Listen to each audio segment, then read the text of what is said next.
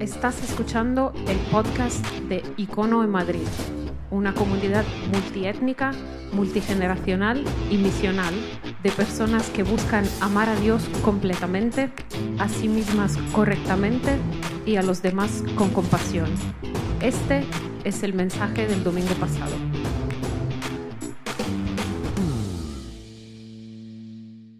Muy bien. Hola otra vez.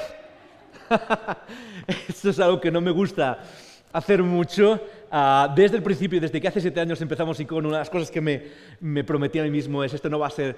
Ah, bueno, primero, para los que no nos conocemos me llamo Joel, ¿ok? Soy, soy el pastor de Icono. Ah, y lo que hacemos ahora es abrir nuestras Biblias, nuestras Biblias para meditar en las Escrituras y para ser transformados eh, eh, a la imagen de Jesús.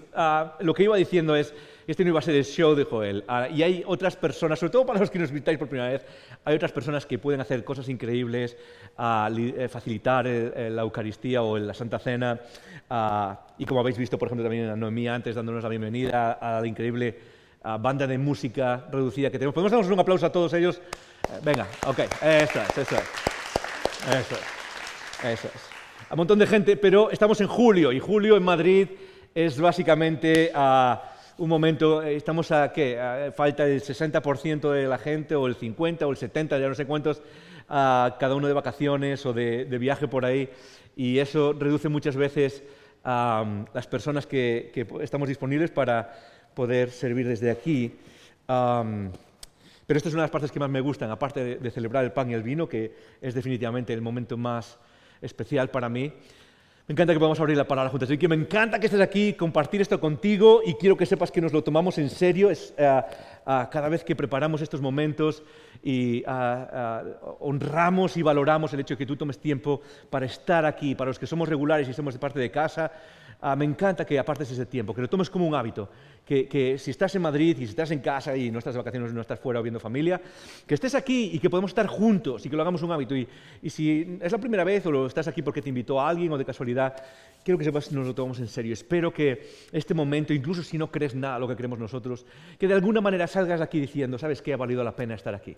He sido retado de algunas maneras, me ha hablado de algunas maneras, he conocido a gente ah, nueva, estás en casa ah, y eso es una de las cosas que más, que más me gustan. Ah, vamos a hablar hoy, o estamos en una serie que no es una serie. Ya lo hemos hecho el año pasado y lo solemos hacer, suelo hacerlo los veranos y es lo que llamamos veraneo misceláneo. ¿ok? Veraneo misceláneo. Ah, la idea es que en Icono normalmente juntamos semanas, varios domingos seguidos, y hablamos de un tema, ya lo sabéis, seguimos una serie, y hablamos de una, de una cuestión en particular, la vemos de distintos ángulos. Pero los veranos, y digo los veranos, sobre todo fue el, año pasado y este verano, uh, unas cosas que Ah, quería hacer es, un poco descansar y cuidar a la gente que nos sirve, a las personas que hablan también. Ah, y, por otro lado, también hacer algo que no hago muchas veces, y es que las series, en la medida de lo posible, están preparadas meses antes. Ah, muchas veces pensamos que las series se, ocurre, se me ocurren como, ah, la semana anterior de qué vamos a hablar. No, eh, en la medida de lo posible, y tengo que confesar a veces que no soy el mejor en, ejecutar los planes que tenemos, pero lo intento, de verdad que lo intento. Las series se preparan con meses de antelación y a veces eh, una serie de mayo ya está planificada en enero.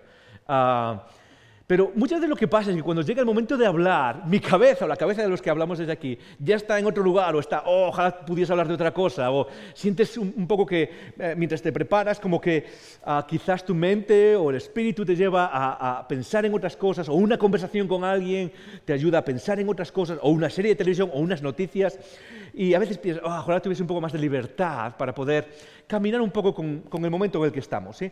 Y Y el planificar una serie que se llama Veraneo Misceláneo, en el que cada domingo es independiente, tiene esa idea. La idea es un poco prepararlo más cerca del día en que vamos a hablar y poder ah, sentir un poco, ok, ¿qué es, lo que, ¿qué es lo que Dios quiere que hablemos en este momento? Y de hecho tenemos algunos invitados, o ah, sabéis que está Lidia con nosotros, la semana que viene tendremos un invitado especial. Uh, y ah, normalmente cuando invitamos a alguien le decimos, mira, puedes hablar de esto, esta es la serie en la que vas a participar. En este caso lo que hacemos es muy distinto. Lo que hacemos es, cuando viene, le digo, habla de lo que quieras. Habla de lo que quieras, ¿ok? Intenta usar la Biblia, por favor. Ah, pero habla de lo que quieras. Ah, la idea es simplemente qué es lo que Dios está poniendo en ti. ¿Cuál es ese mensaje que crees que, que tienes para nosotros, para animarnos, para retarnos? Y eso es lo que estamos haciendo. Y esto empezó la semana pasada y empecé con algo que no anima mucho, pero que os dije quería terminar esta semana. Así que no es una serie, pero en parte sí es una serie. Y la idea que estoy compartiendo con vosotros creo que es una que necesitamos escuchar más. Porque vivimos en un mundo donde nos frustramos muy fácilmente. ¿Nuestra generación, sí o no? Nos frustramos muy, muy fácilmente ante las dificultades. Y creo que hay muchas razones, pero una de ellas es que tenemos esta idea de que de que podemos controlar el mundo, que podemos controlar la situación, de que tenemos algún tipo de control sobre nuestra vida en general.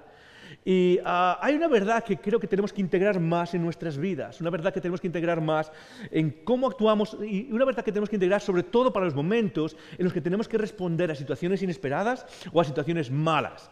Y la idea es muy sencilla, simplemente esta, es que la vida es injusta. Y yo no sé si alguna vez, no sé si esto es lo que venías a escuchar a la iglesia, yo no sé si esto es lo que venía a animarte hoy, pero esa es la idea que, estoy compartiendo con todos nosotros. Es que la vida es injusta. Me habéis escuchado decir eso bastantes veces. Y creo que me gusta repetirlo por mí, pero por nosotros como comunidad, porque quiero que seamos una comunidad que, es capaz de vivir la vida de una manera sana. Y la vida de una manera sana no es solo vivir en algodones, en ilusiones, en arcoíris, y qué bonito es todo, y derechos. La vida eh, una vida sana es entender también la dificultad de la vida. Y eso empieza por entender, la vida es injusta. Y esto va sobre todo para los que estáis en, el cuarto joven o en la mitad joven de la vida, ¿ok? Ah, ¿Por qué? Lo digo, no es por separaros a vosotros. ¿Cuántos tenéis menos de 25 años? ¿Alguien en la sala con menos de 25 años? Uno, dos, tres, allí, cuatro. Ah, sí, aquel tiene menos de 25 años por dos. Ah, eso es, menos de 25, menos de 25. gracias. ¿Sabes por qué lo digo? Porque cuanto más avanza la vida, más te das cuenta de esto y más asumes esto. Pero para muchos de nosotros nos cuesta asumir. Y una de las cosas que veo muchas veces es cómo nos sorprenden las situaciones malas en la vida. Es como, es como que a veces pasa algo de verdad malo en nuestra vida. Es como, wow, no me esperaba eso. Y es como, ¿de verdad? O sea, ¿ves el mundo en el que vivimos? La vida es injusta, vivimos en un mundo injusto y esto no es, no es, no es derrotismo, no es, no es quitarle la belleza a la vida, pero sí es quitarnos un poco esa, esa idea que en nuestra sociedad se mueve muchísimo, esa idea a lo mejor de, que la vida funciona bajo la ley del karma, y lo habéis escuchado, el karma está de moda desde hace ya décadas, ¿no? De que la vida funciona con karma, sí, el karma básicamente es una ley que dice que si tú haces cosas buenas, cosas buenas te van a ocurrir, si haces cosas malas, cosas malas te van a ocurrir. Malas noticias, la vida no funciona así, tú lo sabes. No tengo ni siquiera que abrir las escrituras, la vida, para, para, decirte, no, la vida no funciona así. Tú puedes pasarte toda la vida haciéndolo bien y no cometer ningún error. ¿Y qué es lo que pasa al final? Las cosas se vienen abajo. Tú puedes ser un buen trabajador, una buena trabajadora y un día tu jefe se despierta con el pie equivocado y te, despide y ni siquiera sabes por qué. Puedes pasarte toda tu vida cuidando de tus hijos o de tus hijas y siendo el mejor padre y de repente un día, y los, algunos quizás ya lo habéis experimentado, y de repente, voy a poner, estamos en familia, ¿sí no? De repente tus hijos se vuelven rana. ¿Sí o no? Porque no tenemos control. De hecho, una de las cosas que tenemos que aprender y una de las cosas que nos enseña a seguir a Jesús es que tenemos menos control sobre nuestra vida de lo que creemos. Hay muchas cosas sobre las que tienes control, pero la mayoría no tienes, no tenemos. Y aprender que la vida es injusta nos ayuda a entender un poco más, ok, entonces, ¿qué hacemos? Porque eso es lo que quiero hacer con estas dos conversaciones de la semana pasada y la de hoy. Porque yo he repetido muchas veces, la vida es injusta y quiero que lo recuerdes, la vida es injusta, la vida es injusta, la vida es injusta. Hey, adolescentes, la vida es injusta. Puedes cuidarte toda tu vida, puedes tener buenos amigos y un día ese amigo simplemente te clava el puñal en la espalda. No tenemos control sobre esas cosas. Puedes estudiar, estudiar, estudiar, esforzarte, esforzarte, esforzarte. ¿Y qué es lo que pasa al final? Pues que no consigues el trabajo que esperabas. No consigues la carrera laboral que esperabas. ¿Quiere decir eso que no hay que estudiar? No. Porque el 100% de las personas que no se enfocan en una meta no la consiguen. ¿Estás conmigo? Pero lo que sí que hay que mantener en la vida para, para vivir una vida sana, una vida como Jesús quiere que la vivamos, es entender que la vida es injusta. Entonces, Joel, ¿qué hacemos acerca de ¿Qué hacemos con eso? Porque ahí solo creo que hay dos opciones. Está, por un lado, la acción de Jesús, y eso es lo que trataba de hacer, y por otro lado está, la ansiedad existencial que te queda por vivir. Eh, eh, voy, a, replantear esto. Por un lado está, hay, hay dos extremos. Uno es la ansiedad de la vida. Si la vida es injusta y no hay nada que hacer, déjame decirte, tarde o temprano la ansiedad va a acabar contigo. O entretenerte hasta la muerte, que es lo que hace nuestra sociedad. Entretenernos, entretenernos, entretenernos, buscar más entretenimiento. ¿Para qué? Para tratar de salir de esa idea de que la vida es injusta. El, el camino que estamos hablando aquí es el camino de Jesús. Y el camino de Jesús, os decía la semana pasada, ah, ah, pasa por una idea, una frase del Nuevo Testamento, una frase que está en Romanos capítulo 1, una frase que está en diferentes partes, y una frase que a veces espiritualizamos demasiado, pero que tiene, es, es la respuesta directa a la injusticia de la vida. Es la respuesta directa de Dios a las injusticias de la vida. Y es lo que se llama la justicia de Dios.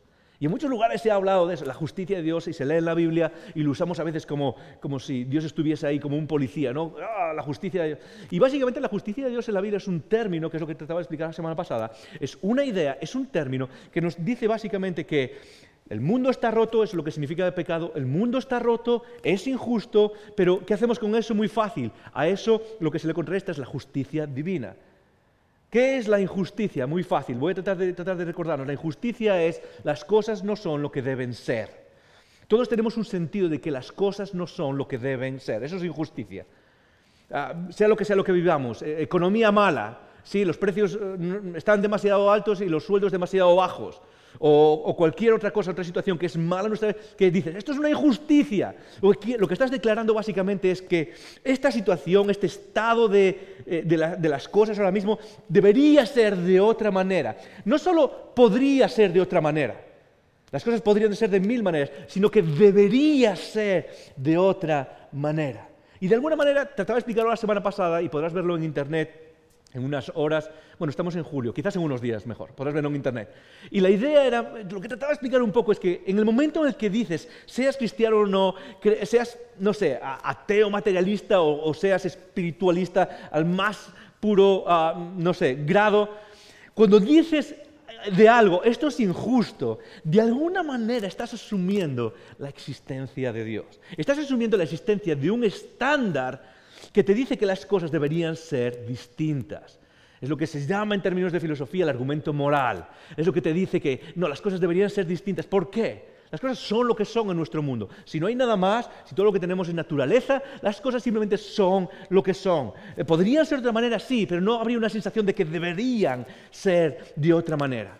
Pero cuando nosotros sentimos que las cosas deberían ser de otra manera, de alguna manera lo que estamos haciendo es acercarnos a ese corazón de Dios, o en términos bíblicos, a la justicia de Dios. Y la justicia de Dios quiere decir que Dios es lo que debería ser. Aquí tenemos al, universo, a la realidad, que no es lo que debería ser, pero tenemos a un Dios que es justo. ¿Qué quiere decir eso? Que es lo que debería ser. ¿Y cómo soluciona Él? ¿O cuál es el plan de Dios para eso?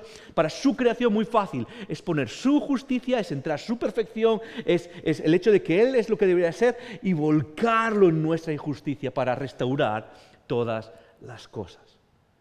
Eso es lo que en, términos rápidos expliqué la semana pasada y ah, yo sé que a veces nos cuesta un poquito más cuando entramos en, ideas y, en, conceptos. Y lo que quería hacer esta semana entonces es darle un poco de carne y hueso a eso. Y os dije que iba a compartir una historia en la Biblia. Y es una historia que básicamente ilustra todo lo que dije la semana pasada. Así que podéis considerar esto como, como si fuese una, un, gran mensaje, una gran conversación, pero no tenía tiempo la semana pasada, así que lo, lo, terminamos esta semana. Y hay una parte de la Biblia, hay una historia en la Biblia que ilustra perfectamente todo lo que hablamos la semana pasada, toda la idea de injusticia del mundo y justicia de Dios. La injusticia del mundo, alguien viviendo injusticia, pero cómo la justicia de Dios viene para qué? Para entrar en esa injusticia y que de alguna manera sea a lo que nos aferramos día a día. Es una historia antigua, es una historia que está en el Antiguo Testamento, es una historia que para muchos es ah, una de esas historias que conocemos siempre, sobre todo si has nacido en una iglesia cristiana, ah, protestante, seguro que has escuchado esta historia. Y es una historia que está al principio, es la historia de José. Es la historia de José. Muchos la hemos escuchado, pero hoy quiero que veamos la historia de José como una historia que responde a esa idea. La vida es injusta. ¿Y qué hago ahora con todo esto? Yo creo que la historia de José es una historia perfecta que ilustra cómo respondemos a aquellos que seguimos a Jesús.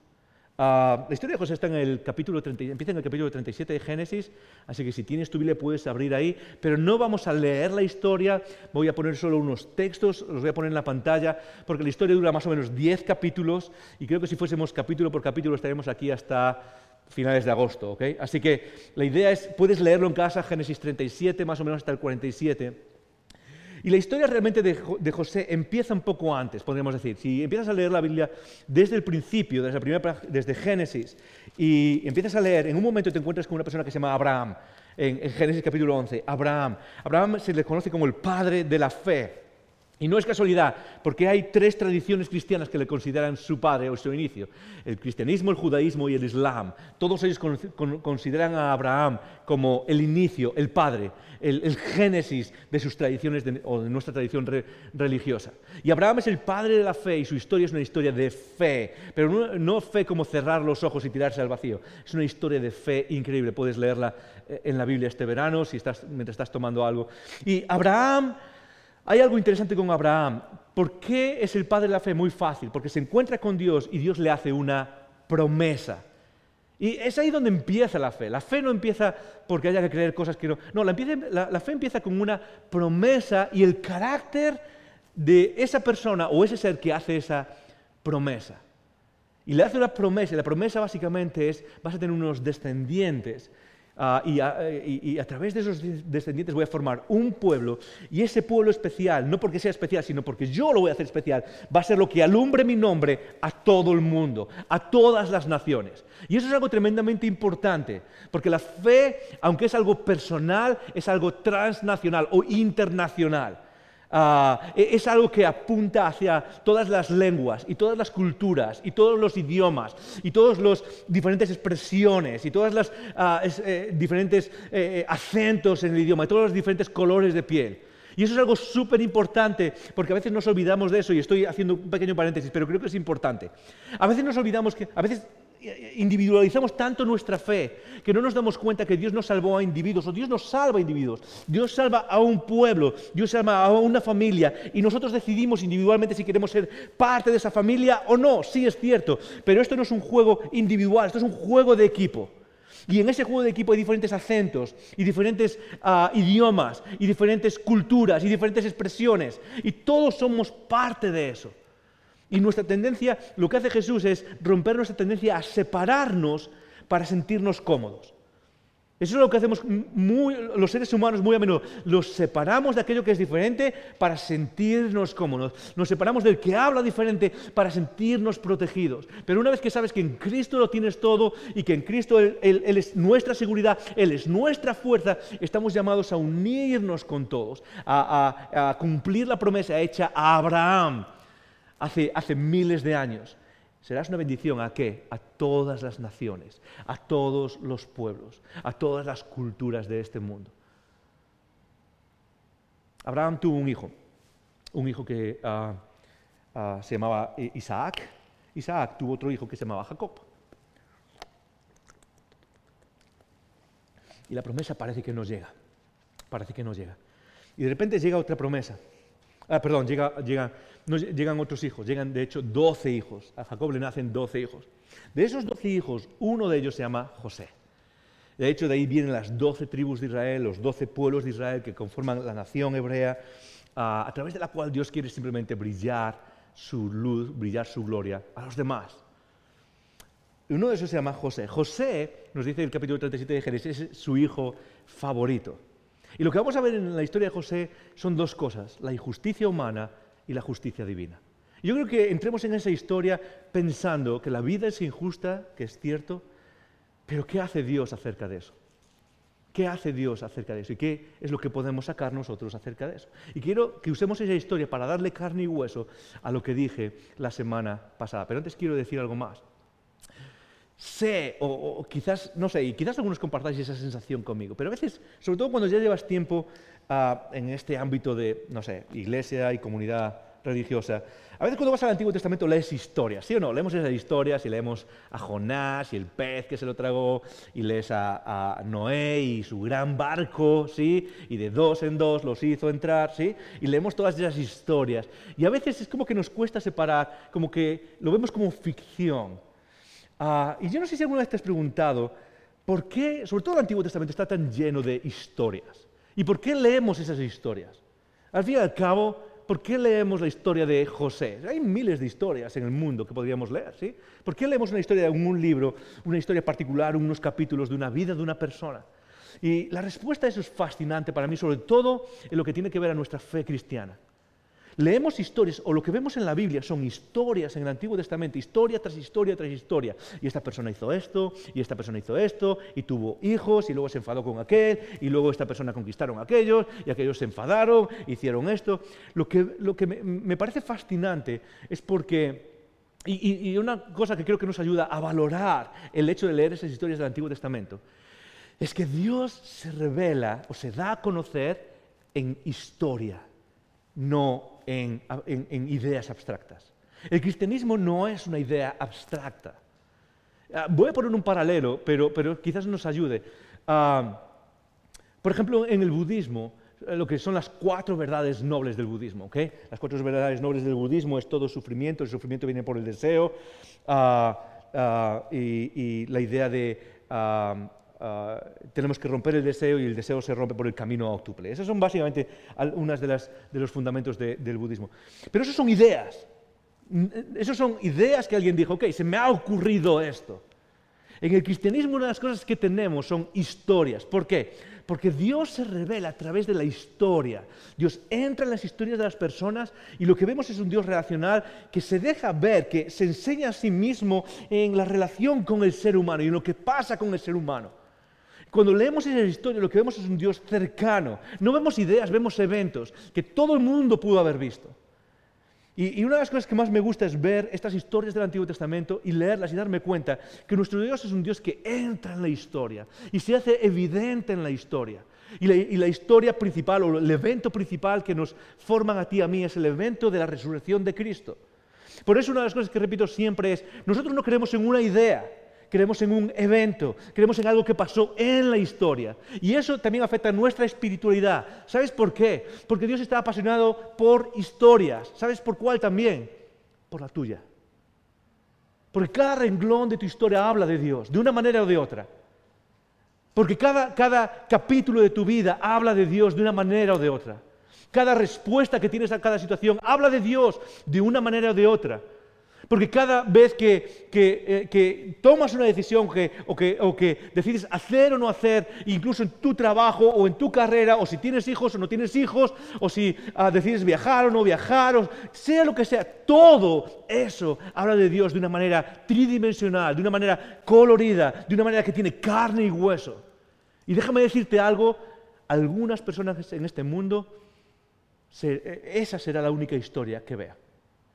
Algunas personas en este mundo serán la única historia acerca de Dios que lean, será tu vida. Dios se revela a través de historias y lo hace a través de José. Y José, como decía, era el, hijo favorito de de, Jacob, ah, y nos dice que era el hijo favorito porque le nació eh, cuando ya era mayor. Me imagino que cuando ya no esperaban tener más hijos, de repente tuvo otros dos hijos, uno de ellos era José. Ah, y José era favorito, y eso ya lo puso desde el principio, sobre todo cuando era adolescente, en problemas. Porque su padre, de hecho, Ah, hacía evidente que era su favorito. La Biblia nos dice que su padre un día le hizo una túnica de colores, y no voy a tratar de explicar todos los detalles de la historia, pero eso era algo muy importante. Le hizo una túnica de colores, se la dio delante de sus hermanos, y era una forma de expresar que era el preferido delante de sus otros once hermanos. Y eso lo hizo un poco como decir, ok, ah, aquí ya hay problemas, ya hay tensión. Ah, y por cierto, voy a sacar una, no, es quizás una enseñanza de eso, no me gusta tampoco, no es parte de la historia principal, pero voy a decirlo, ¿ok? Padres, mucho cuidado con hacer favoritos de nuestros hijos, ¿ok? Mucho cuidado. Eh, sobre todo, eh, si tienes uno, puedes tener un favorito, ¿ok? Pero si tienes más de uno, muchísimo, a veces es, ah, inconsciente, pero tratamos a nuestros hijos de maneras distintas. Tíos o tías, si no sois padres, ¿ok? O madres mucho cuidado con tratar favoritos. Nuestra responsabilidad a la siguiente generación, en los que Dios ha puesto en nuestra mano, no es tratarlos como favoritos, sino es dar las oportunidades que podamos a todos ellos por igual. Y sí es cierto, voy a decirlo, ¿ok? Es cierto que a veces tienes más química con uno que con otro, o con una que con otra. Es cierto eso. Pero de alguna manera nuestros llamados es forzarnos a no caer en ese mismo error de poner favoritos delante de nosotros. Ok, voy a seguir con la historia. Ah, lo que se nos dice José es que era un adolescente en este momento y ah, José tiene sueños y los sueños van a ser gran parte de su historia. Y José, en este momento, después de que su padre le muestra que es el favorito, tiene dos sueños, ¿ok?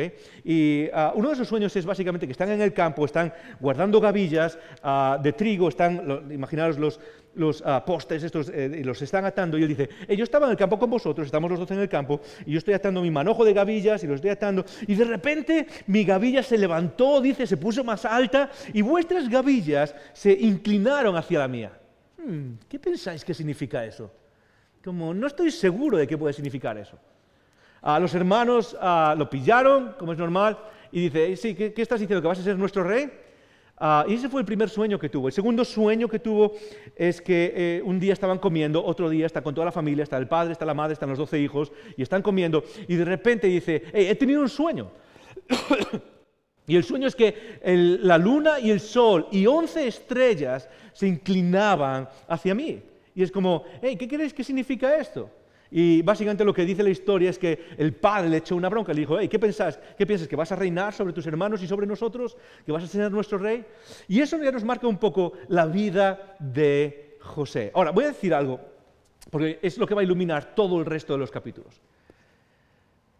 No se nos dice absolutamente nada malo de José. Lo único que podría tener José es que es un poco bocazas, quizás. Pero todos todos los adolescentes en cierta medida a veces lo son, ¿sí o no? Ah, en alguna manera a veces se nos va, en alguna manera sacamos cosas que no deberíamos decir. Y José quizás, un poco bocadas, pero nunca hizo nada malo. Nunca hizo absolutamente nada malo. ¿Y qué es lo que nos dice la historia? Muy fácil. Sus hermanos ya tenían ese prejuicio contra él, ya estaban cansados de él. ¿Y qué es lo que hace? Muy fácil. Un día ah, están en el campo, están cuidando las ovejas y José va a buscarlos, les va a llevar algo, va a buscarlos, no se encuentra, le pregunta a alguien, va a buscarlos a ese otro lugar que se llama Dotán ah, y los encuentra en ese lugar. ¿Y qué es lo que hacen? Muy fácil, los hermanos lo ven y empiezan a planificar. Y la Biblia nos dice esto, dice que cuando los hermanos de José lo vieron acercarse, lo reconocieron desde lejos. Y mientras llegaba, tramaron un plan para matarlo. Qué buenos hermanos, ¿sí o no? Y con hermanos así, ¿quién necesita enemigos? ¿Sí o no?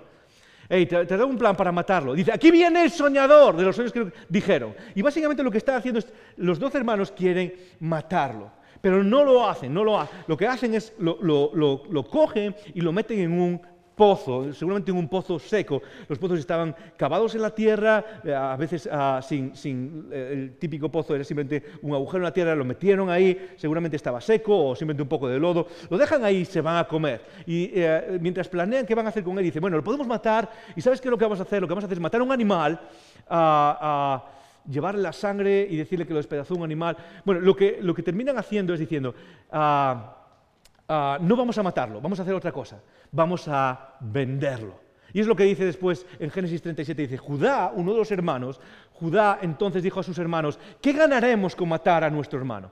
Tendríamos que encubrir el crimen, en lugar de hacerle daño, vendámoslo a esos mercaderes ismaelitas, es decir, están comiendo y están en el medio de, la nada, están con sus ovejas y ah, esplanadas, y lo que ven es como una, tribu de ismaelitas viene, que son mercaderes, ¿ok? Los ismaelitas son parte de otra tribu que desciende, es otra rama de la descendencia de Abraham, que no son parte del pueblo de Israel, de no, perdón, de Abraham, y, y que no son parte de la tribu de Israel, y lo que hacen es decir, bueno, lo vamos a vender. Y lo venden. Venden a su propio hermano como esclavo. Ahora yo quiero que en este lo, lo que quiero que hagamos ah, ah, es, es tratar de entrar no tanto en explicaciones, sino en la emoción de lo que José está viviendo. Porque José en este momento nos dice el capítulo 37 que tiene 17 años, es un adolescente. Yo me imagino que mientras está pasando todo eso, eh, está temblando, está, ¿qué está pasando? Seguramente está diciendo, hey chicos, me, imagino que mientras lo, están metiendo en las jaulas, no sé si lo llevan en una jaula con caballos o con camellos o lo que sea, pero se lo están metiendo, se lo están llevando, los hermanos están diciendo, hey, bye, bye, y yo me imagino que José está, hey, hey, buena broma, pero ya se acabó, ¿verdad? Hey, que esto no, era, no iba en serio, ¿verdad? Y empieza a temblar y su vida está, está siendo, está, está cambiando, su vida ya no va a ser igual. Y lo que estamos viendo no es simplemente una historia, porque uno de los problemas es que tú y yo sabemos el final. Pero lo único que sabe José es que sus hermanos lo acaban de vender y que su vida es a partir de ahora un verdadero, un verdadero caos. Porque cuando te venden como esclavo, no es simplemente que te vayan a vender para limpiar una casa. Te van a vender a otro pueblo que no respeta tu vida, a otro pueblo que en cualquier momento puede quitarse de tu vida. De hecho, muchas veces eres comprado para precisamente eso, para acabar contigo, para acabar con tu vida. Y José está saliendo de este momento y, sus hermanos lo han vendido. ¿Por qué? Por no haber hecho absolutamente nada. Quizás, como decía antes, sí, un poco bocazas, quizás podría tener un poco más de sabiduría en lo que comparte, lo comparte, pero no había hecho absolutamente nada. Los ismaelitas los llevan y lo venden, y lo, eh, los llevan hasta Egipto. Y, quiero que imaginemos qué es lo que está pasando por la vida de un chaval de 17 años, mientras ha sido vendido como esclavo, mientras ha sido vendido, igual que la experiencia que pasa mucha gente hoy en nuestro mundo, donde la esclavitud sexual y laboral está a la orden del día donde la esclavitud ah, humana, donde se vende a seres humanos y se les lleva a otro lugar ah, y se les priva de todos sus derechos, y quizás puede ser la experiencia de alguien aquí mismo o de alguien cercano a nosotros. ¿Qué es lo que está pasando por la vida, por la mente de esa persona? ¿Cuál es el terror y el pánico que debe estar sintiendo? Se acercan a este Egipto, bajan a este Egipto, se acercan a este Egipto y lo vende, lo vende a, una propiedad, a una casa, la casa de Potifar. Y allí lo ponen como esclavo. Lo venden como esclavo. Y el tiempo pasa. De hecho, dice que pasan años. Pasa tiempo como esclavo, pasa tiempo como esclavo. Y yo trataba de pensar, y es imposible, creo, llegar a entender qué es lo que estaba pasando, pero el terror que debía estar viviendo José, y el pánico, y la desesperanza, y el, qué ha pasado, o sea, y el, eh, no sé, o sea, y, el, por qué, y la injusticia, y la injusticia de una vida que sin habérselo buscado acaba de esclavo en Egipto. ¿Y qué es lo que hace José? ¿Cómo responde José a la injusticia de la vida? ¿Cómo responde José al hecho de que, de que sus hermanos lo vendan y llega como esclavo a un país distinto y pasan los años y pasan los años y quizás, no sé, quizás él está pensando, ok, yo estoy sirviendo como esclavo, soy la propiedad, pero algún día mis hermanos me van a venir a buscar, ok? Algún día mis hermanos van a venir y me van a liberar. Algún día mi familia me va a encontrar aquí. Algún día ellos van a seguir, no se van a preguntar a, los ismaelitas, y van a seguir mi pista, me van a encontrar, van a llamar a la policía, lo que sea. Pero eso nunca llega. Pero eso nunca llega. Y para más colmo, la historia nos dice esto. Ahora, antes de leerlo, quiero que pienses en la injusticia que estaba viviendo José, la injusticia que nosotros podemos vivir la injusticia de que alguien te despida sin causa, la injusticia de que alguien ah, se divorcie de ti sin causa, la injusticia de hijos que has cuidado toda tu vida, de repente te miren a la cara como si no valieses para nada, la injusticia de que, de que amigos que considerabas buenos amigos te apuñalen por la espalda. La injusticia de haberte esforzado, de haberte esforzado, de haber estudiado cuatro años y luego cuatro años más de residencia y que un día el gobierno te llame para suplir una emergencia sanitaria nacional y te dé un contrato de basura la injusticia que sufrimos todos, la injusticia de que un, día llegas a tu casa y, y se ha quemado. Porque yo, yo te digo que en medio de esas injusticias, lo último que te creerías es lo que dice la Biblia ahora. Porque lo que dice la Biblia, y es interesante, porque es una nota que quizás el editor puso aparte, es como alguien que está contando la historia, ¿sí? Está contando la historia, está contando la historia, está contando la película, y de repente se para el editor, mira al público y dice, ahora quiero que entiendas algo. Y lo que quiero que entiendas es esto. Es que entonces agarró a José, entonces agarró a José y lo metió en la cárcel. Esto viene después. Lo que se dice es que Dios, estaba, esto viene después, ah, lo que se dice en, ese capítulo es que Dios estaba con José. Cuando él era esclavo en la casa de Potifar, Dios estaba, perfecto, gracias. Eh, lo que dice en Génesis 39 es, dice, y el Señor estaba con José. Por eso tenía éxito en todo mientras servía en la casa de su amo Egipto. Dios estaba con José. No, eh, Dios no está con José mientras él ha sido vendido por su familia y ahora está esclavo en un país extraño como propiedad de otra persona sin saber qué va a hacer de su vida. Nadie diría, hey, sí, ¿sabes qué? Veo eso y Dios está con... No, ¿sabes qué? Muchas yo pienso lo que muchos pensaríamos en una situación así. Si Dios estuviese con José, él estaría en su casa, con su familia, empezando su propia familia seguramente. Pero la Biblia trata de decirnos que Dios estaba con José. Que Dios estaba con él, no cuando las cosas le fueron bien, no cuando las cosas le fueron como se merecía, sino cuando la vida era totalmente injusta. y quizás si quiero que te lleves algo hoy, de, toda esta historia, de todo esto que vemos en como no es una historia de hace mucho tiempo en un lugar lejano, sino que es una historia en la que Dios entra en la vida de una persona para contarnos cómo ese Dios actúa con nosotros.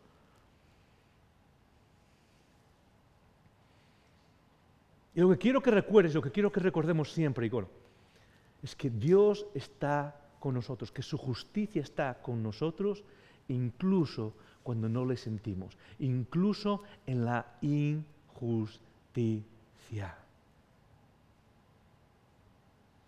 Puedo asegurarte, puedo asegurarte, no, no, no, no puedo leer mentes, pero sí puedo asegurarte de que José, de que José muchas veces, o la mayoría de las veces, no sentía que Dios estuviese con él.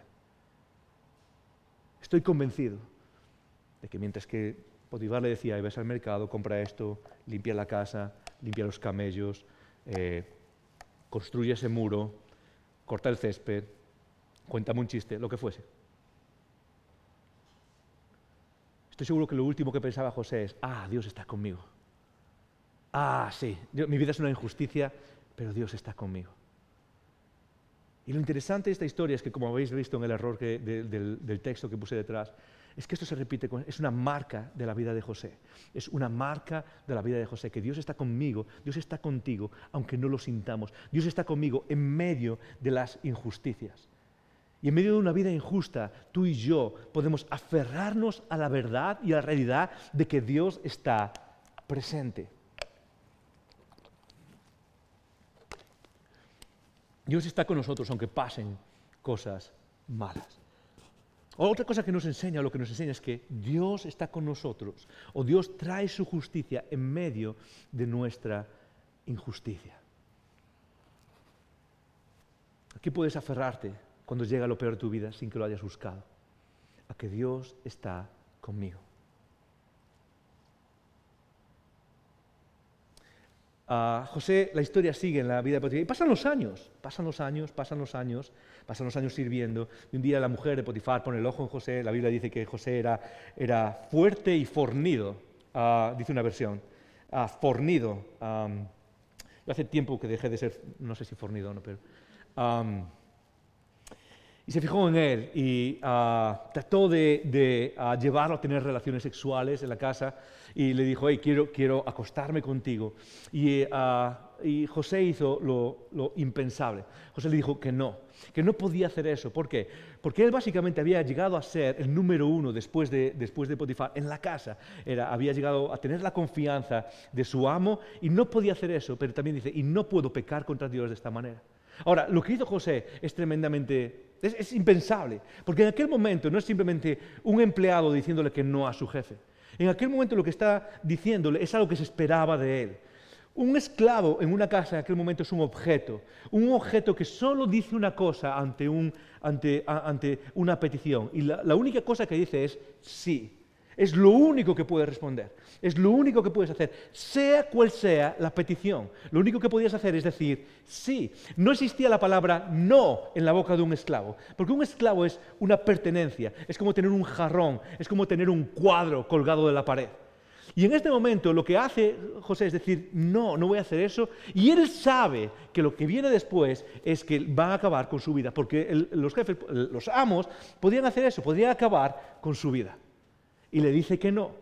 Y eh, eh, es, algo que va por, se, ve que va día a día, le sigue diciendo, hey, aquí va, voy a, La mujer sigue intentando, le sigue diciendo que no, sigue intentando, le sigue diciendo que no. Un día lo agarra y dice, hasta aquí, lo vamos, vas a venir conmigo. José sale, sale, dice que sale desnudo, la mujer se queda con su ropa en la mano y entonces le dice a todos, mirad lo que, mirar, mirad lo que ha hecho, ha tratado de, ah, ha tratado de acostarse conmigo y le ha dicho que no. Lo que hace Potifar es básicamente llevarlo a la cárcel, que es el texto que estaba leyendo después. Entonces agarró a José, Potifar, y lo metió en la cárcel donde estaban los presos del rey. José se quedó allí, pero el Señor estaba con José en la cárcel.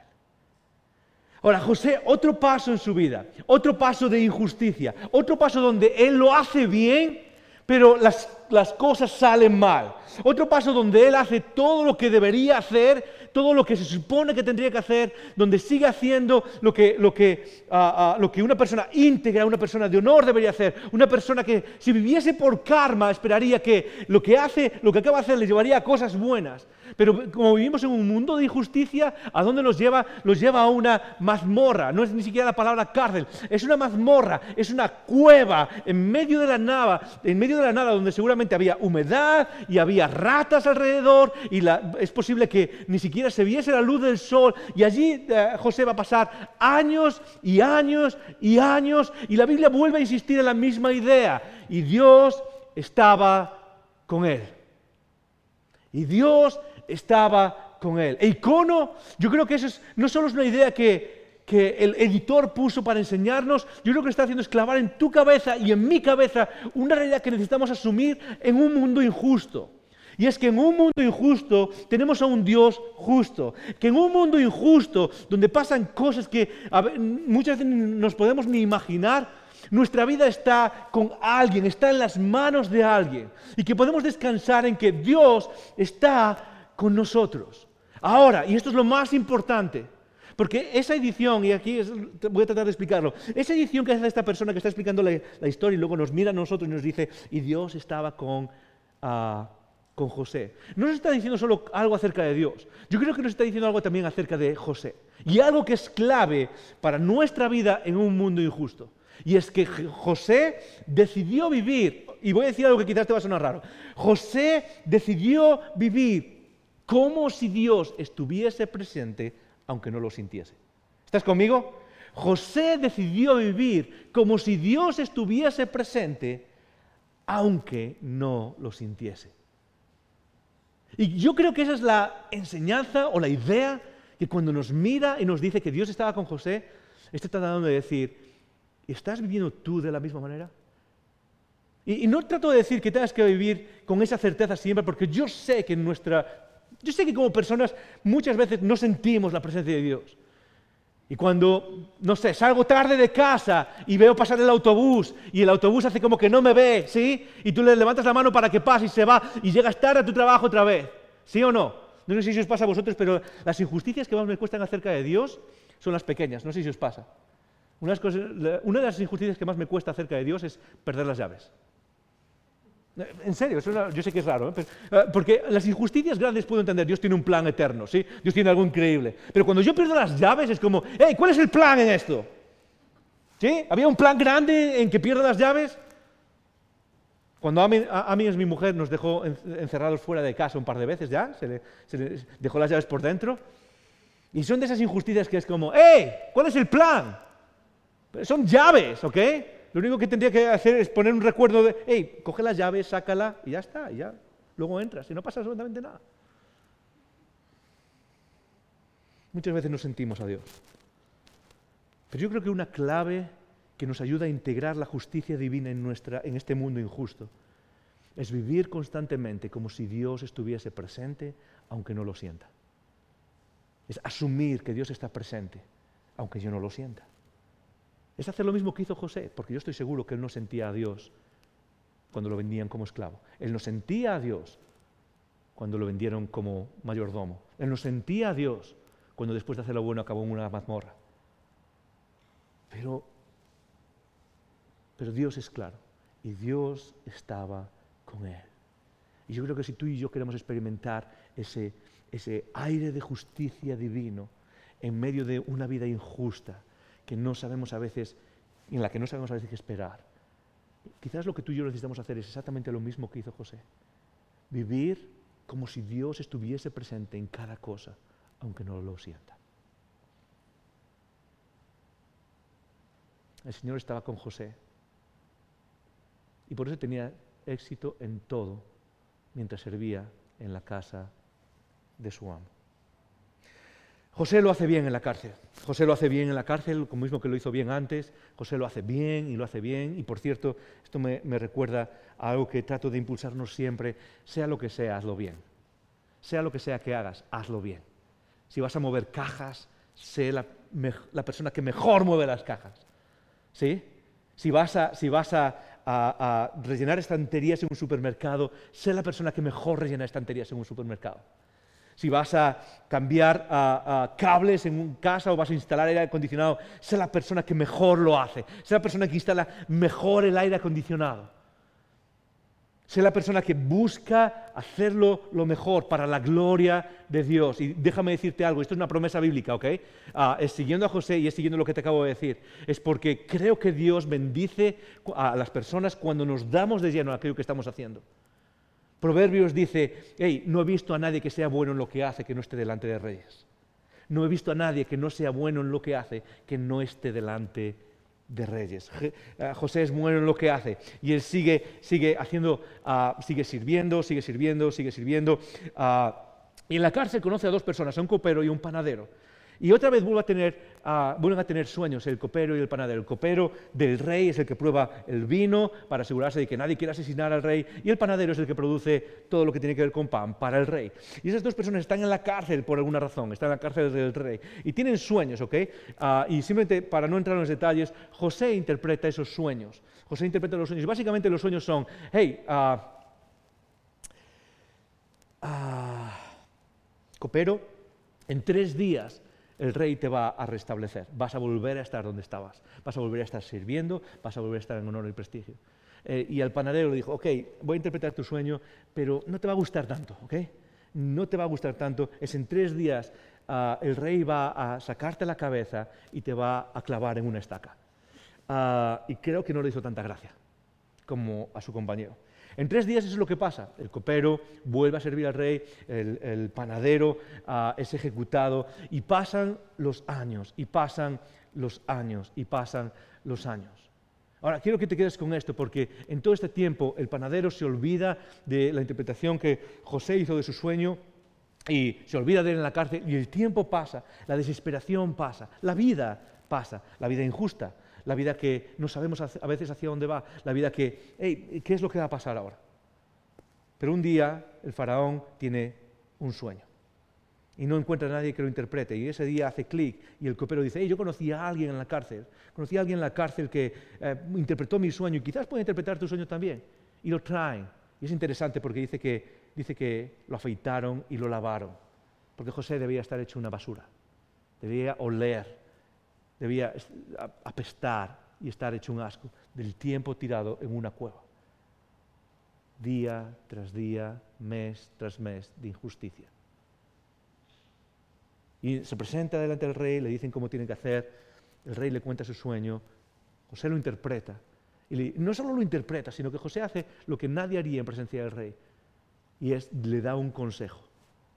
José le dice, mira, tu sueño significa que va a haber años de hambre y luego va a haber años, perdón, va a haber años de abundancia y luego va a haber años de hambre. Así que lo que tienes que hacer es que lo que tienes que hacer es ahorrar durante los años de, donde hay mucho para que luego cuando haya hambre en la tierra la gente va a venir a comprarte todo el grano que has ahorrado, todo lo que has puesto en, ah, los graneros, lo va a comprar y vas a ayudar a la gente y tú te vas a hacer rico. dice, pero, pero esto es lo que quiero que hagas. Le dice, antes de que el faraón hable, le da un consejo. Dice, lo que necesitas hacer es, apartar en graneros todo lo que puedas durante los siete primeros años y después venderlo para así tú mismo hacerte rico. Faraón dice, hey, genial, genial. ¿Sabes qué? De hecho, tienes, se te ve en ti tanta sabiduría y tanta habilidad que tú mismo vas a ser la persona que controle este proyecto. Tú vas a ser el, el, primer ministro de Egipto. Tú vas a ser la persona que controle este proyecto por los próximos 14 años. Ahora quiero que te quedes con algo porque hay una lección interesante detrás de la historia de José en un mundo injusto. Y es esta. José estaba practicando para aquello que iba a llegar, aun cuando no, él, aun cuando no sabía que estaba practicando para todo eso. Piensa en un segundo cuántas veces se nos pide que hagamos cosas que no queremos hacer.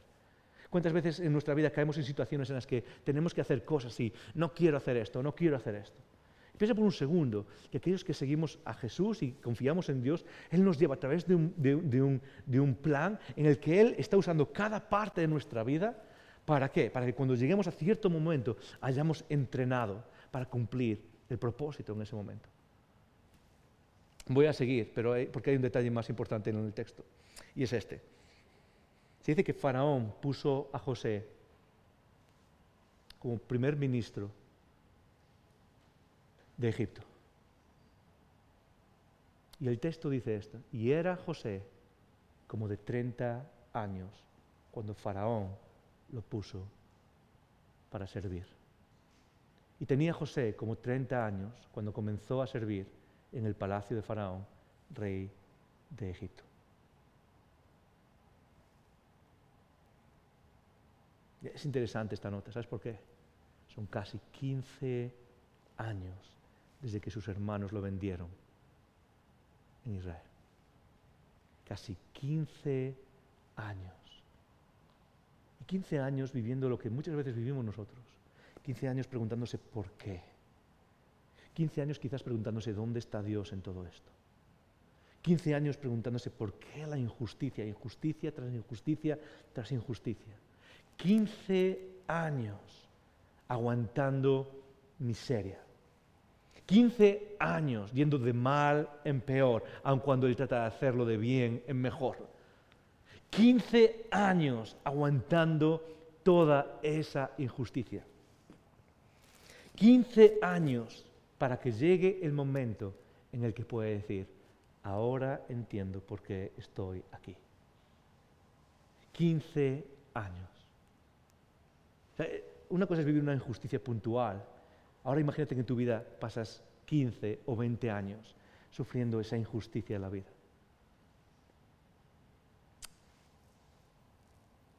En este momento, los hermanos, empieza la época de hambre, los hermanos vienen a visitarlo y vienen a verlo ah, para, para, ah, para, comprar grano. Y la, historia dura básicamente otros tres capítulos enteros, pero lo que hace es, es ir ida y vuelta tratando de, no sé, manipularlos y de decirles, hey, ¿sabes qué? Ah, me estáis robando, tenéis que volver a la tierra, tenéis que traer a vuestro hermano, tenéis que volver. Y lo que hace básicamente es ir y venir, ir y venir, ir y venir. Pero al final, en un momento, la última vez que vienen los hermanos a Egipto a comprar, Él los invita a casa. Ahora quiero que te imagines, ¿qué le pasa a este tío que nos está diciendo ir y venir y ahora nos invita a su casa, estamos en su casa, qué es lo que está pasando y no sé qué es lo que está pasando? Y de repente llegan a la casa propia de José y José les dice, hey, ¿sabes qué? Yo soy vuestro hermano, os voy a cortar la cabeza. No, no es eso lo que dice. Lo que dice José básicamente es, yo soy vuestro hermano. Y ahora José les da una respuesta una respuesta que, y esto es lo interesante, es una respuesta en ese momento crítico, quiero que te imagines, después de 15 años, ahí están las personas que te han vendido, las personas que te han causado la injusticia, y tú estás delante de esas personas y tienes, tienes una frase, tienes ese momento donde, mm, yo me imagino que has pensado en esa frase en la mazmorra, y mientras te, no sé, mientras te llevaban de esclavo, ¿sí o no? Mientras te estabas duchando como esclavo en la casa de... Yo me imagino que, que piensas en, ah, si algún día los vuelvo a ver, ¿sí o no? Si algún día los vuelvo a ver, si algún día se van a enterar. Yo creo que es como que entrenas esa frase, entrenas esa situación, le das vueltas y vueltas y vueltas. Pero esto es lo interesante antes de llegar a ese momento final. Y esto es algo que quiero que entendamos antes de ver cómo, cómo José respondió. Y es que cómo respondes cuando tienes la oportunidad de venganza es la evidencia más tangible de tu experiencia de la justicia de Dios. En otras palabras, un poco más, cómo respondes cuando tienes el poder o la sartén por el mango, es la evidencia más tangible de cómo experimentas la justicia de Dios en un mundo de injusticia. Porque en un mundo de injusticia, el momento en el que se te da la oportunidad de tener el sartén por el mango, lo único que vas a hacer es propiciar más injusticia. Pero José, y esto es lo interesante, es cómo vivimos en un mundo injusto aquellos que somos cristianos. Muy fácil. Lo que hacemos es traer la justicia divina y ser ventanas de justicia divina en este mundo. Y eso es exactamente lo que hizo José. dice el, último capítulo de la historia. Dice, pero no os inquietéis, le dijo José a sus hermanos, no os inquietéis ni os enfadéis con vosotros mismos por haberme vendido. Y ahora viene la misma frase. Y esto es lo que quiero que nos quedemos para terminar. Fue Dios quien me envió a este lugar. Pero ¿no te habían vendido tus hermanos? ¿Y, no te había luego mandado a la cárcel Potifar? ¿Y luego no se olvidó de ti el panadero, el copero? O sea, José vuelve a repetir lo que fue la clave, o lo que fue el tema toda su vida. Fue Dios quien me trajo a este lugar. ¿Cómo vivimos? ¿Cómo vivimos en un mundo de injusticia? Es fácil volverse callosos por dentro. Es fácil volverse resentidos. Es fácil caer en voy a ser la persona que se va a vengar cuando pueda. Es fácil vivir en un mundo de injusticia, ah, volviéndose menos agradecidos, endureciéndonos más por dentro. Pero José vivió una vida que está marcada constantemente en la injusticia por su convicción plena de que Dios estaba con él, aun cuando él no lo sentía. Y esa es la promesa de Dios para ti y para mí. En esa injusticia Dios está contigo. Cuando las cosas no tienen sentido, Dios está contigo. Cuando las cosas van mal inesperadamente, Dios está contigo. Cuando tienes un reporte de una enfermedad incurable, Dios está contigo. Cuando trabajas toda tu vida por una pequeña empresa y de repente una mala economía la tumba y se, se viene abajo, Dios está contigo. Y la historia no la acaba. Tu historia, recuerda esto, tu historia no la acaba la injusticia de este mundo. Porque la justicia de Dios está escribiendo algo contigo, igual que lo hizo con José, que va más allá de las injusticias de este mundo. Tu historia no la acaba un mal divorcio. Tu historia no la acaba uh, un, un mal despido. Tu historia no la acaba una mala economía o un mal político.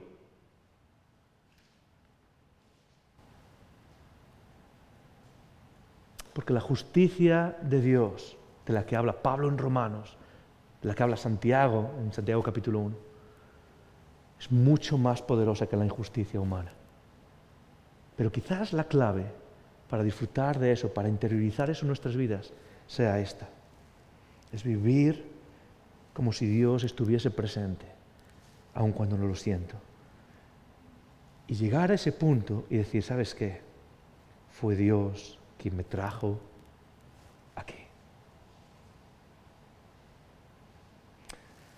Padre, gracias. Te damos gracias porque después de hablar uh, todo este rato y de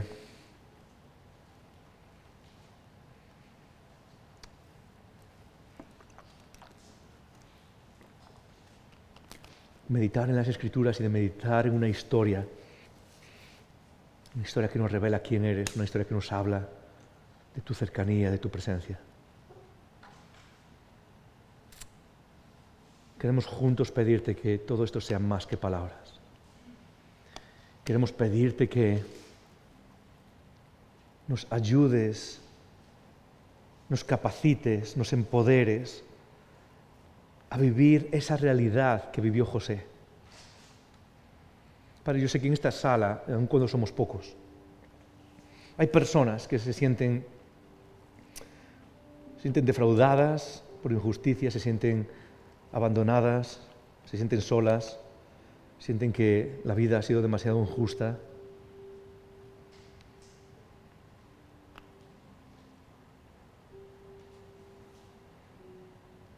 Sienten que quizás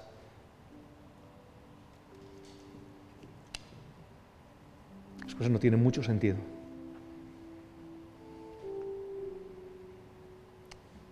Pero venimos ahora delante de ti después de hablar para que tu Espíritu ponga esa realidad palpable en nosotros,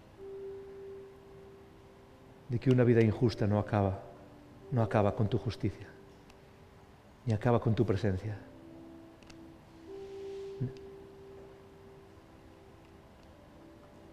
Que tú nos persigues, Señor, y de que tú estás cerca. Señor, yo quiero pedirte, queremos juntos pedirte que que salir de aquí y experimentar lo que sea que experimentemos, tráfico y un coche estropeado de camino a las vacaciones, un positivo en un test del COVID. Sea lo que sea, Señor. Tú eres el Dios que restaura.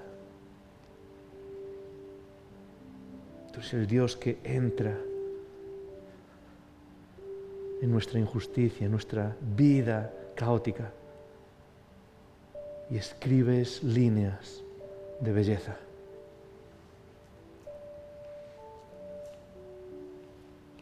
Tú eres el Dios que entra en los momentos más desesperados de nuestra vida y nos sostiene para llegar al momento.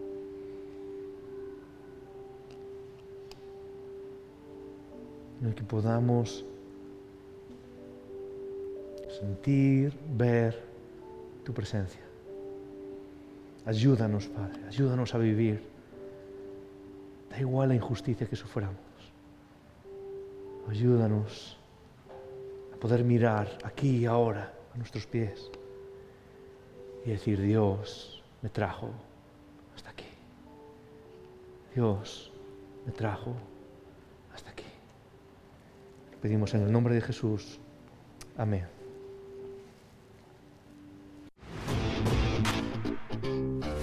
Gracias por escuchar estos recursos. Esperamos que te haya retado y motivado a vivir arriba, adentro y afuera. Recuerda que para conversar sobre estas ideas puedes participar en un icono grupo. Pásate por nuestra página web y encuentra más información. icono.online.